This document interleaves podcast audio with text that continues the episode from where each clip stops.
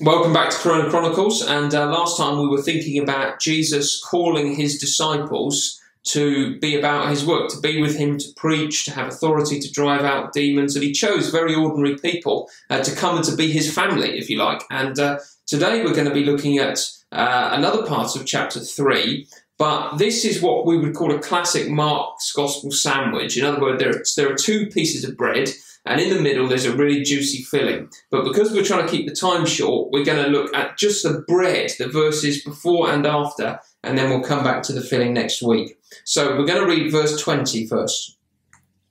Then Jesus entered a house, and again a crowd gathered, so that he and his disciples were not even able to eat. When his family heard about this, they went to take charge of him, for they said he is out of his mind. And then verse 31 then Jesus' mothers and brothers arrived standing outside. They sent someone in to call him. A crowd was sitting around him, and they told him, Your mother and brothers are looking for you. Who are my mother and my brothers? he asked. Then he looked at those seated in a circle round him and said, Here are my mother and my brothers. Whoever does God's will is my brother and my sister and my mother. Yeah, well, um, it certainly is a Mark sandwich, and and just just quickly to say that the, the the meat in the middle or the substance in the middle is the religious leaders calling him a mm. demon, a demonic man. Mm. But what you've got here is then you've got you've got the the, the, the mother and the, the, the uh, and, and his family thinking he's out of his mind.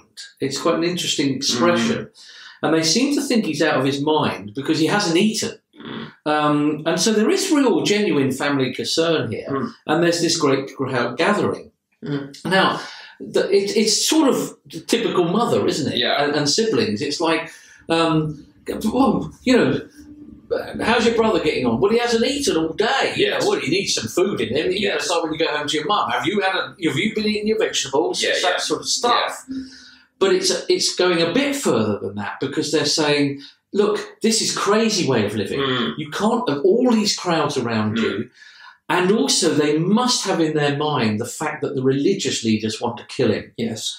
So he's disturbing people somehow. Yes. So uh, is he claiming to make uh, uh, are, his claims too big? Mm. He's out of his mind. Let's get him home. Let's sort him out. Let's give him a good wholesome meal. Mm. Let's just relax him a bit. You know. Yeah, I think you're right. There's part of it which just feels like natural concern, like the as you say, the parents whose son or daughter has taken up a hobby and it's beginning to take over them. You know, they're spending all their time doing it, um, and yet there is a slight kind of clue here that, that what they're doing is actually not just concern, it is unhelpful for Jesus and his ministry. Uh, they went to take charge of him. You know, there's a sense in which they want to stage some kind of intervention, you know, and to remove him from his public uh, ministry. And uh, that that is something which uh, uh, as much as Jesus loved and honoured his family, he, he, he can't allow because he's got to go on uh, with the ministry. And you see that in the second half. So you've got uh, Jesus' mother and brothers arrive, and then the crowd come in and, and say, Well, your mother and brothers are outside looking for you, Jesus, you know. And then he says, verse 33, Who are my mother and my brothers? Um, and now the crowd must be saying, okay, he is out um, because he now he now doesn't even know who they are. Yeah, um, he doesn't recognise them or understand uh, that he's even got an earthly family, perhaps. Um, but this is, you know, Jesus is not being um, rude or dismissive here, and he's not uh, implying that those relationships don't matter to him. Like, oh, who are they? You know, they don't matter to me. Um, because actually, he he was the perfect righteous son, and he would have honoured his father and mother and his family as part of his righteousness. Um, but he's wanting to make a point again, isn't he, about his his ministry and who he is? Yeah.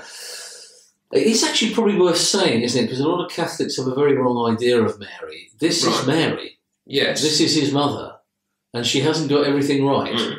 Mm. And she needs teaching, mm. but anyway, um, yeah, I think you're right. And so, but he asks that question. He shows he is in his right mind mm. because he uses this uh, as a as a teaching opportunity. Mm. Mm. And uh, remember, he's teaching his disciples particularly, but he's also teaching all of us, obviously. And the question, "Who are my mother and brothers?" is asked, and then he looked at those seated um, in a circle around him, verse 34, and said, Here are my mother and my brothers. Whoever does God's will is my brother and sister and mother. Mm. So he's he's he's taken this to say, uh, I don't dismiss a physical family, Yes. but there is a bigger and actually more important family that I've come for, Mm. and we saw that. Uh, in the fact that people were coming from all over the world, Mm. you know, all in different places to gather around him, Mm. and that he creates a family Mm. where he teaches them, and they're with him, Mm. and uh, and it's a family that that listens and sits at Mm. his feet, and and he in many ways is the father of this family Mm. uh, that he brings. Uh, together Mm. uh, as the family, family of God. Yeah, and their unity is in their doing of the will of God, isn't it? So, um, just as the Son of God does the will of the Father, uh, so all of the adopted children, Christians, also do the will of the Father, and therefore our unity is in obedience, isn't it, and faith in God's in God's word, and so that's really important, isn't it? Because there might there might be people, I suppose, who think, well, you know, as long as I go to church Mm. and actually sit in the physical building, as long as I'm in the proximity of Jesus, Mm. I'm his follower. You know, I'm a, I'm a, I'm in relationship with him, or you know, as long as I grew up in a house where there were Christian people, I myself am a Christian because I was in I was in that kind of household. Yeah.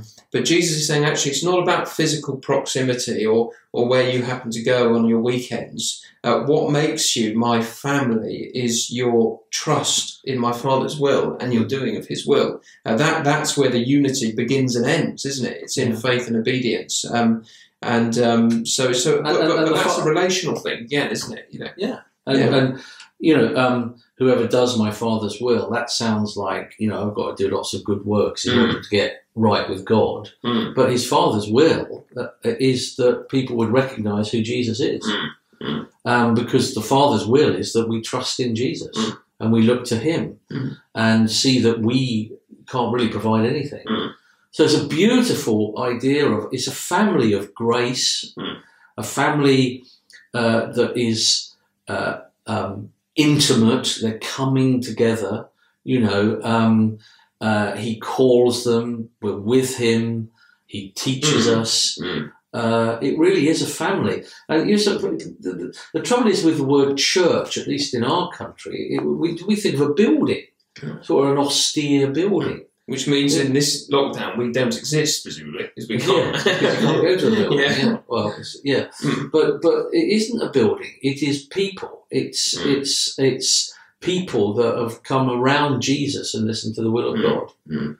and that's beautiful Mm. because He invites us to do that. Mm. Okay. Um, well, I think uh, we'll leave it there, and we'll see you next time.